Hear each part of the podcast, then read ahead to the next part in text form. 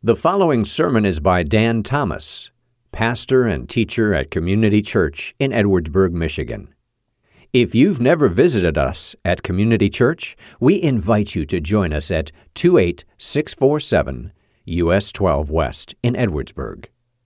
And now, here is Pastor Dan Thomas.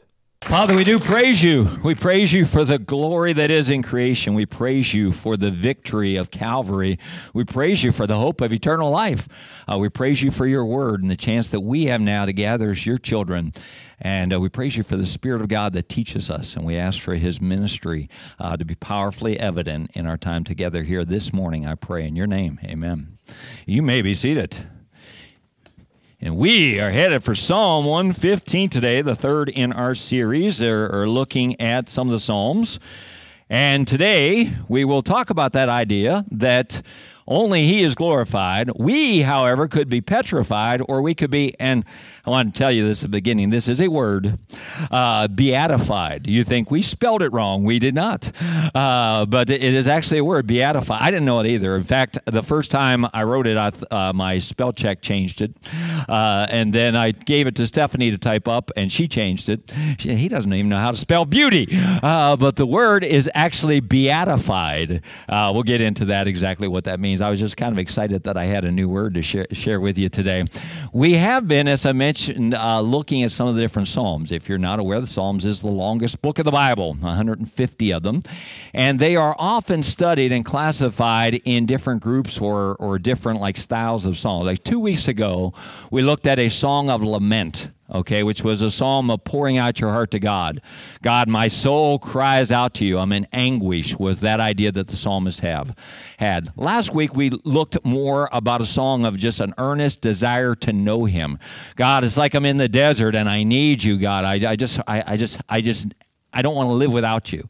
Remember, he said, Your loving kindness is better than life. I don't want to live without you. I need you, God. Um, we'll look in some other weeks at some songs that are called in uh, penitential songs, if you hear that word in there of repentance. Uh, Psalm 51 is the most famous of those penitential psalms. Uh, but there are others, uh, there are psalms of repentance. There are psalms that are called imprecatory songs, uh, which uh, those are the psalms, if you've ever read in, in Scripture, and it's like David is saying, God, get them. God, they're bad. Uh, would you take care of them? The imprecatory songs like that. But many of the songs, oh, I, I, should mention too, there are a lot of psalms that have a messianic flavor to them. There are prophecies about the Lord Jesus Christ. Uh, but the psalms uh, that we are going to focus on today, or actually the one psalm that is a part of that, are called the Hallelujah Psalms. Uh, in fact, one of the reasons why I went to this particular group of songs is uh, we are going to observe the Lord's Supper today, and it is very reasonable to believe. Okay, you remember this verse? Uh, it says, uh, This is after the Lord's Supper. It says, When they had sung a hymn, they went out to the Mount of Olives after the Lord's Supper. They sang a hymn. It is very, very reasonable to believe that this psalm that we're going to look at today is one of the hymns that he sang because when you study history, this is the group of songs that they would sing at communion time. So it is logical to assume. Some of you think he sang Amazing Grace. I don't mean to pop your uh, balloon there, but uh, that wasn't written for another 1800 years. He probably wasn't singing Amazing Grace. Uh, How Great Thou Art, we're going to sing later before we go out, but uh, we're, um, but that probably wasn't it either. What they sang as they gathered together, you may be familiar with too in the New Testament. It talks about the idea that they sang psalms and hymns hymns and spiritual songs. And we go through and we say, well, that's songs about him, songs to him, and songs uh, to each other to encourage each other. That's probably has some truth to it, but, the, but what definitely has some truth to it is, is what they sang was the Psalms a lot. Okay, they sang these psalms themselves, those psalms that we read. We did today too. I don't know if you realize the second psalm we sang, the one that I, uh, when the sun comes up, satisfy me. That's Psalm 90. Uh, the first song that we sang, the new one, uh, had a lot of Psalm 119 in it about the Word of God.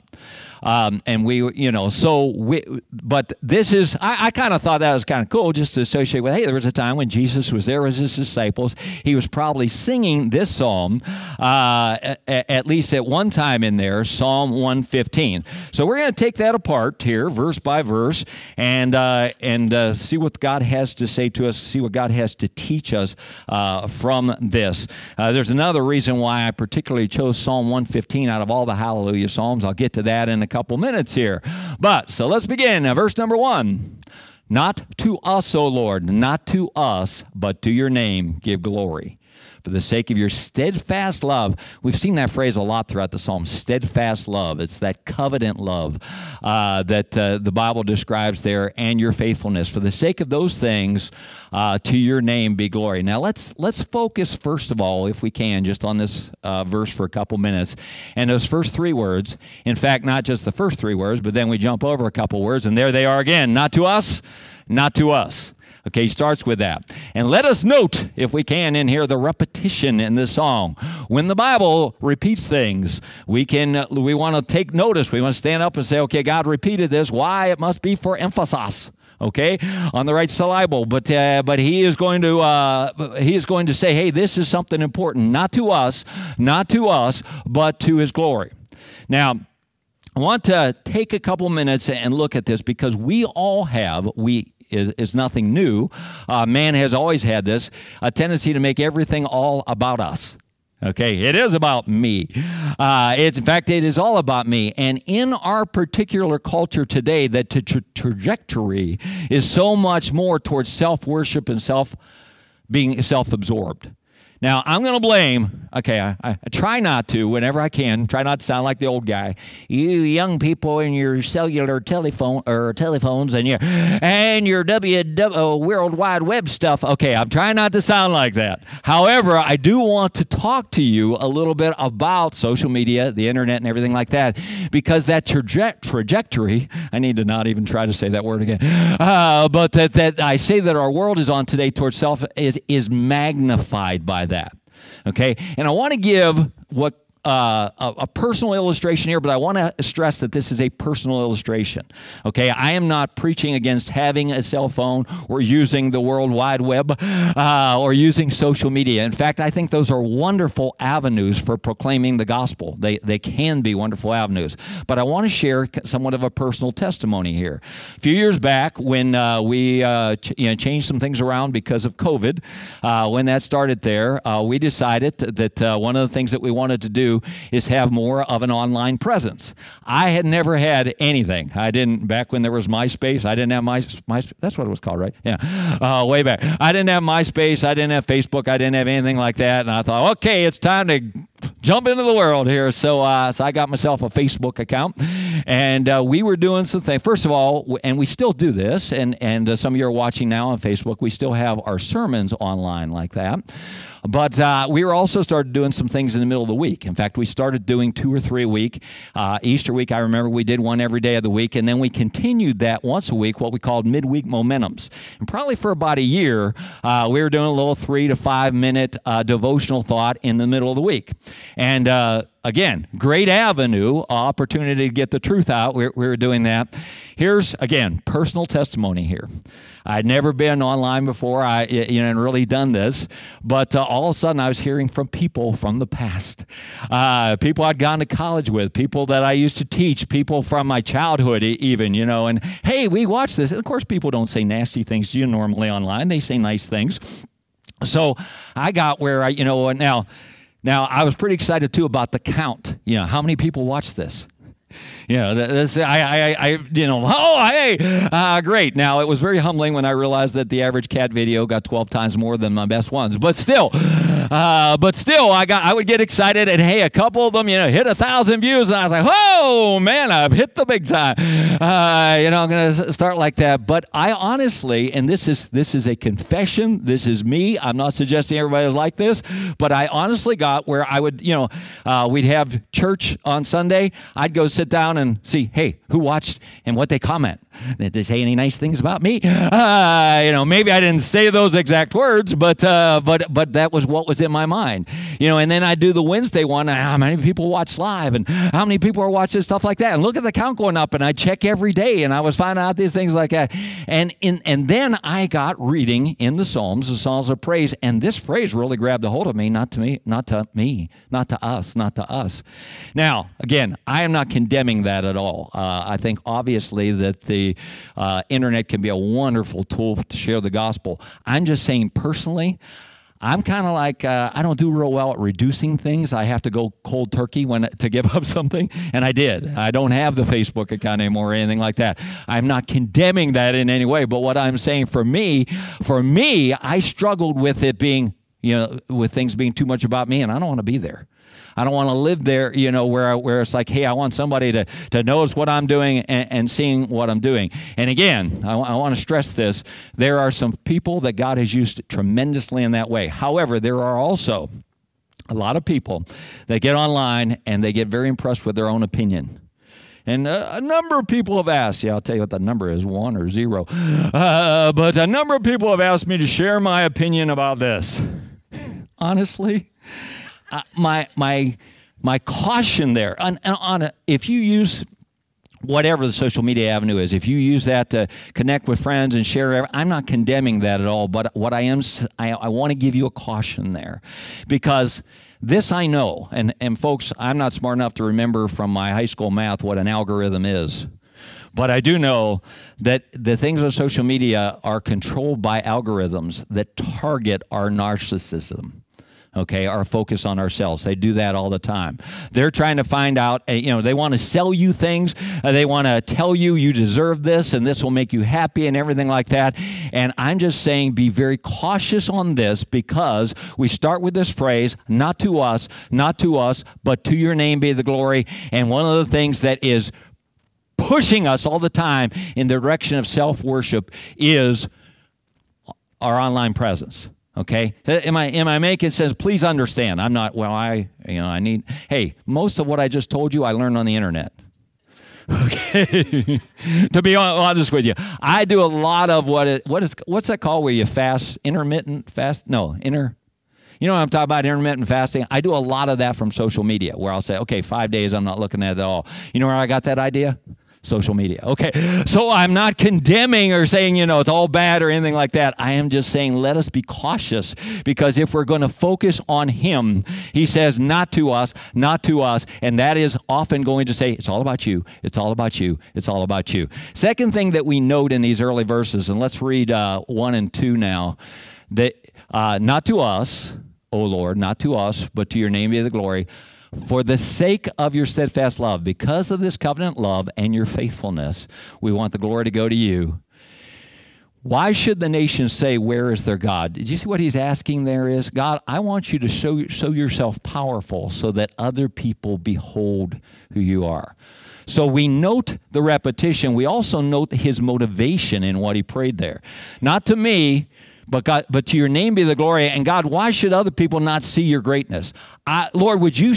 This is a great way to pray, and I, and I hope we learn to pray this way more along. God, would you show yourself powerful so that uh, may, maybe there's somebody in here who needs to see. Uh, your name, you know, would, would you do that? Lord, not so we have a good time and we have a fun service and everything like that. Lord, would you show up in a mighty way so that others could see your greatness, so that others could see your power? God, would you uh, make your name great among us? You know, that this is the focus of his prayer there. We also notice there the object of his prayer. He says, Your name, that your name be glorified. That's the object of the praise, his name. What a great thing to focus on as far as our praise is concerned, the name of God. And may I suggest you in your own personal worship that you learn the names of God. And you may know some now. You may know some of his Old Testament names, uh, some of the some of the Hebrew, the El Shaddai or the Adonai or the uh, Jehovah Jireh, or you may know uh, that is a great study. You learn about God through his names. To make it a little simpler for us now, let's think of some of his New Testament names that he is the great shepherd, that he is the vine, that he is the way, that he is the living water, that he is the bread of life. And we and, and we focus on some of those things and we praise him for who he is, that to these names, that to the name of God go the glory.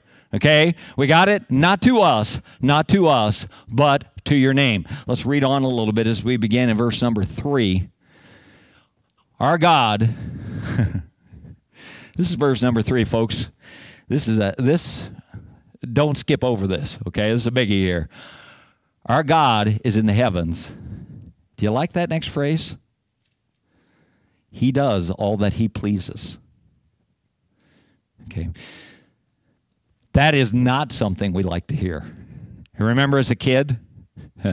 Why not, mom? Because I said so. Uh, because I'm the mom and you're not. You know, we never like that answer. And, you know, though that works with young children, you know, the, the older they get, the less that works. And it's probably not even uh, all that wise. We want to give more reasons because our thinking and our wisdom and our actions are not perfect, but to the one whose actions are perfect and whose justice is always perfect and who does all things well, he can say, I will do what I please. That's right.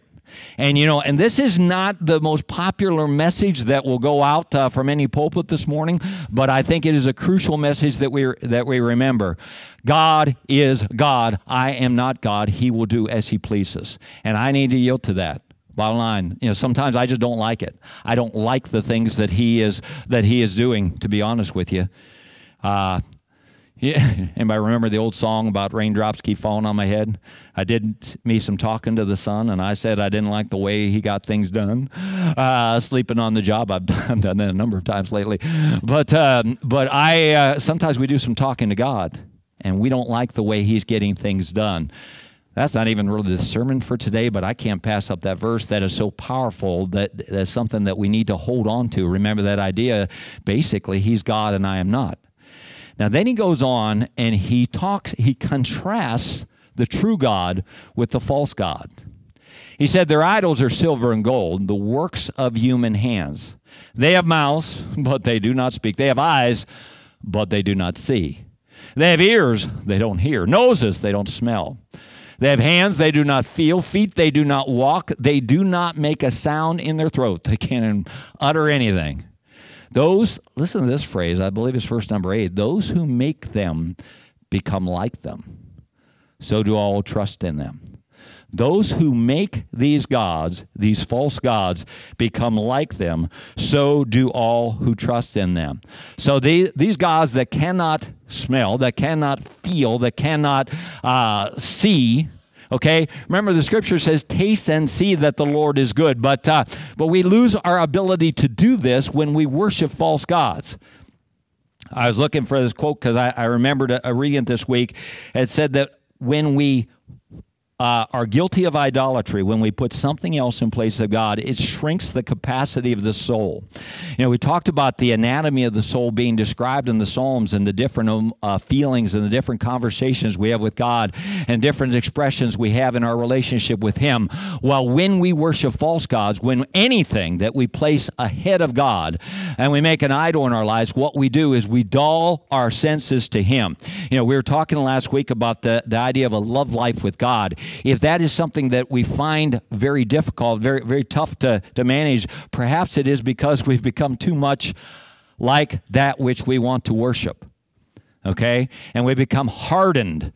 Uh, we become feelingless, uh, emotionless, like they have become. So, d- most definitely, we can become petrified.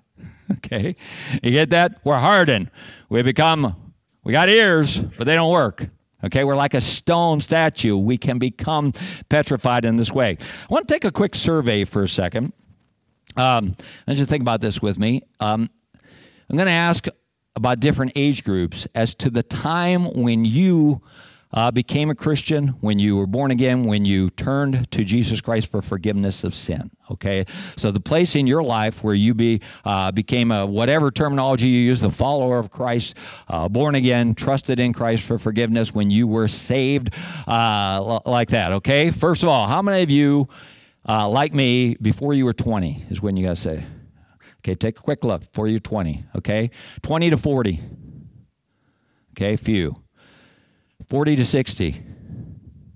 Got a couple in here. Got a couple. Uh, we're, we're 40 to 60. okay, got one more. Uh, we just went up to three. Okay, uh, okay. How about uh, how about above 60?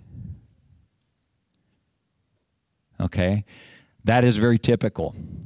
In fact, I read a little survey this week that said that less than 1% of the believers in Jesus Christ came to faith in Christ beyond the age of 60.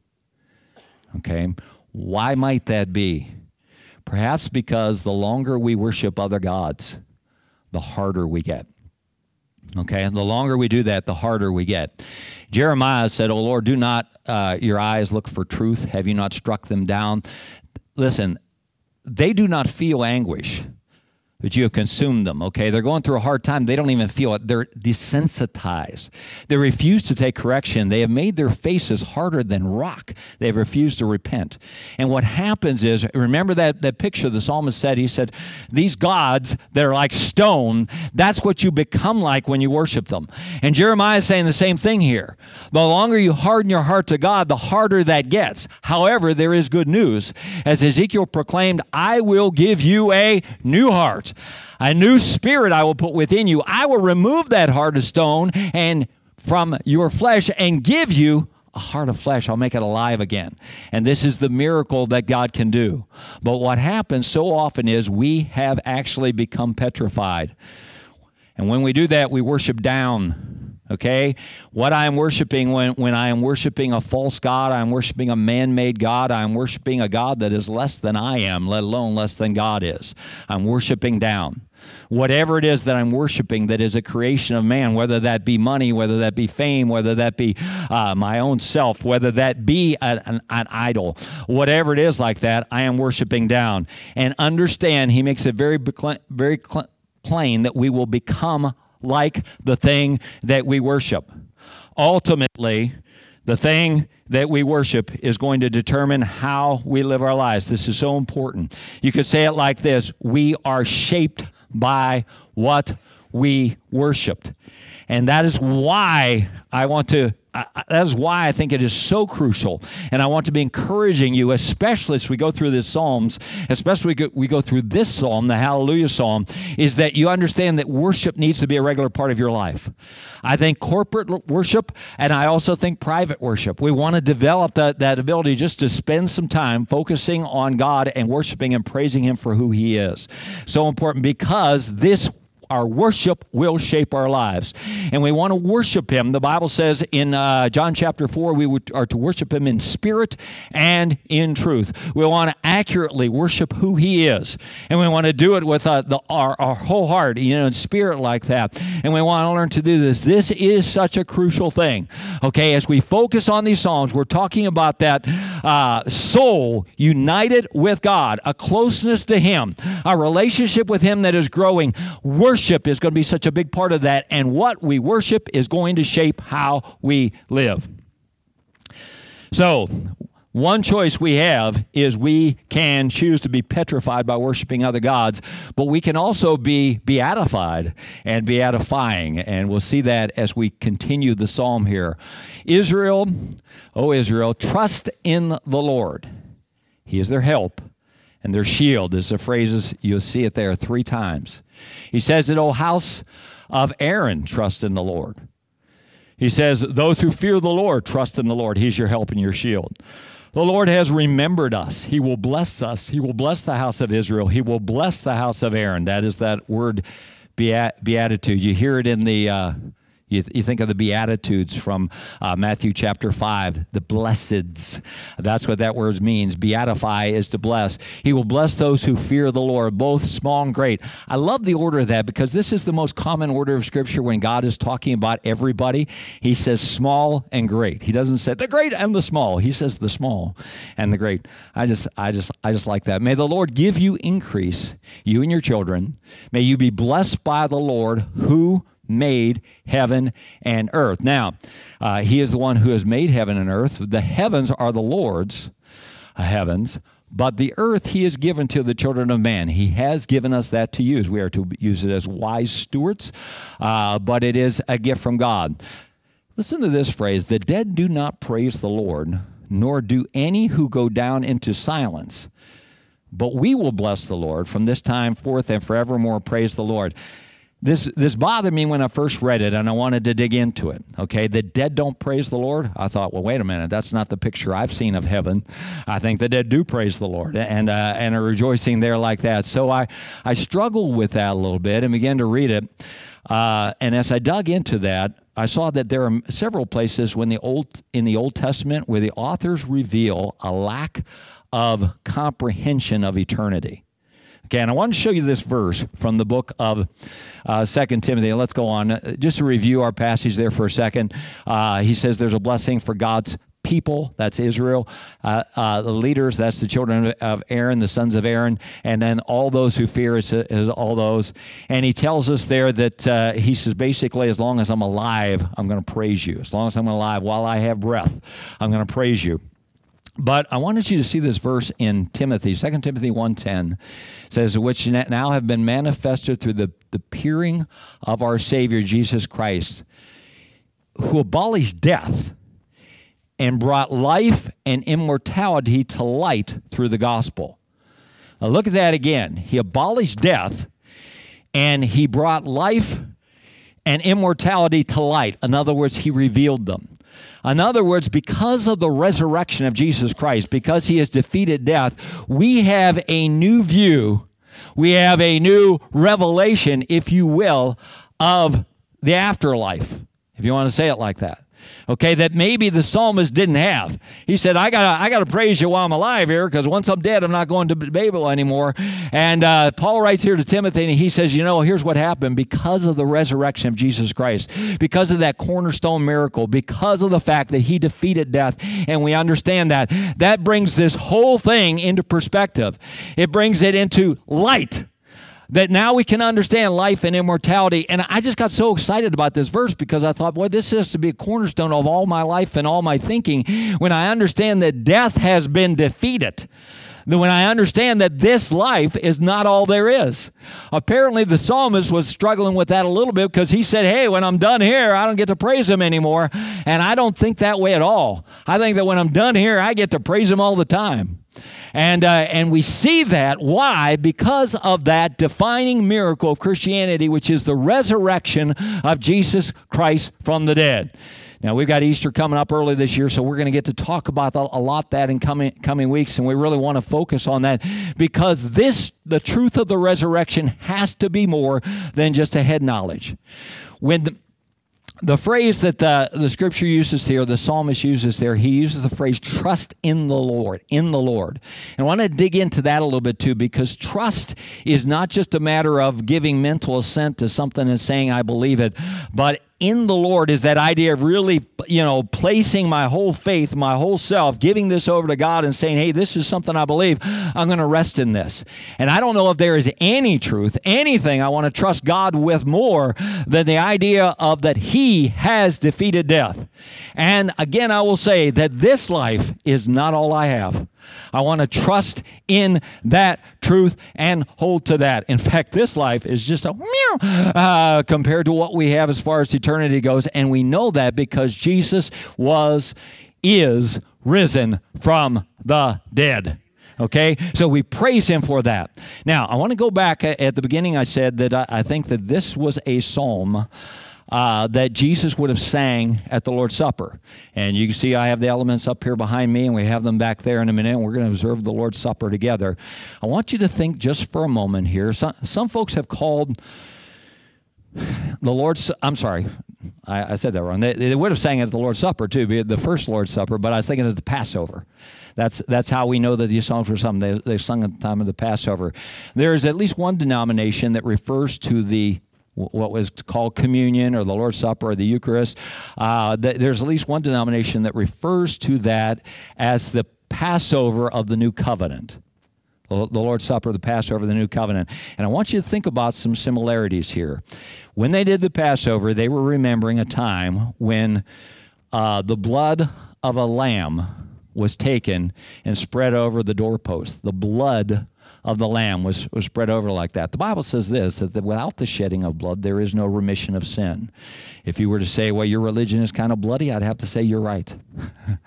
it, it is dependent upon the blood. And they had this picture of the innocent lamb being sacrificed, and that blood provided a protection. Okay, when we observe the Lord's Supper, what we do is we take this cup of juice, we take the cracker, and uh, we re- remember that uh, God became flesh and dwelt among us, and that flesh was broken for us. That flesh uh, was ripped apart actually for us. And then we take the cup and we remember that his blood was shed for us. And we remember that victory and redemption and deliverance is found in the power of the blood. Now, that's a that's kind of a phrase, uh, strange church speak phrase we use around here. The power of the blood. Are you washed in the blood? Well, what exactly does that mean? It means that my faith and trust is in the fact that Jesus laid down his life, that he poured out, his blood was poured out as a sacrifice for sin. And then at the Passover time, they were looking and they were remembering the deliverance from Egypt.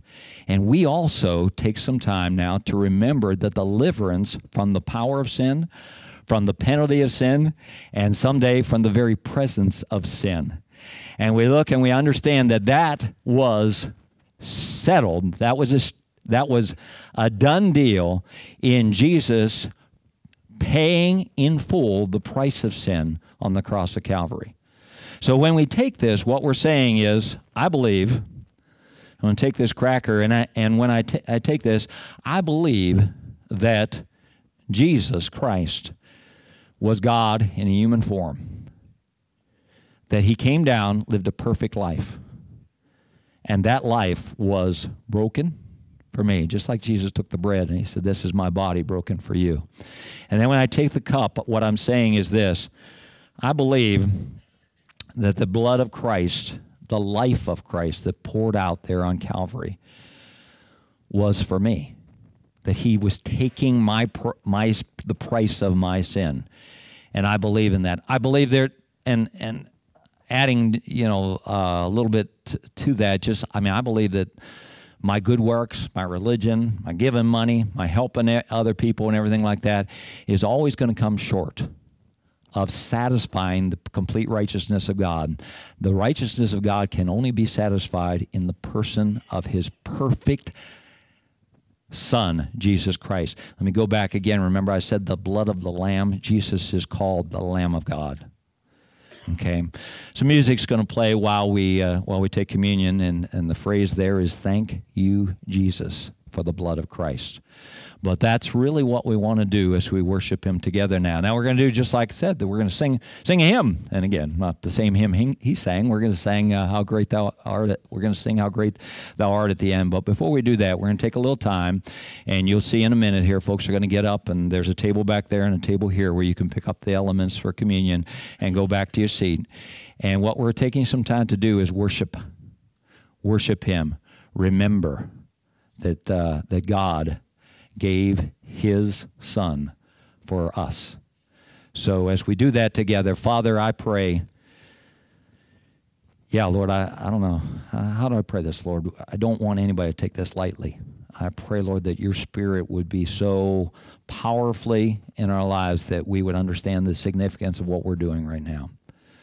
Uh, would, he, would he just show us that uh, what we're doing is according to your command, we're remembering we're remembering the sacrifice that was made that we can know you, that we can have eternal life.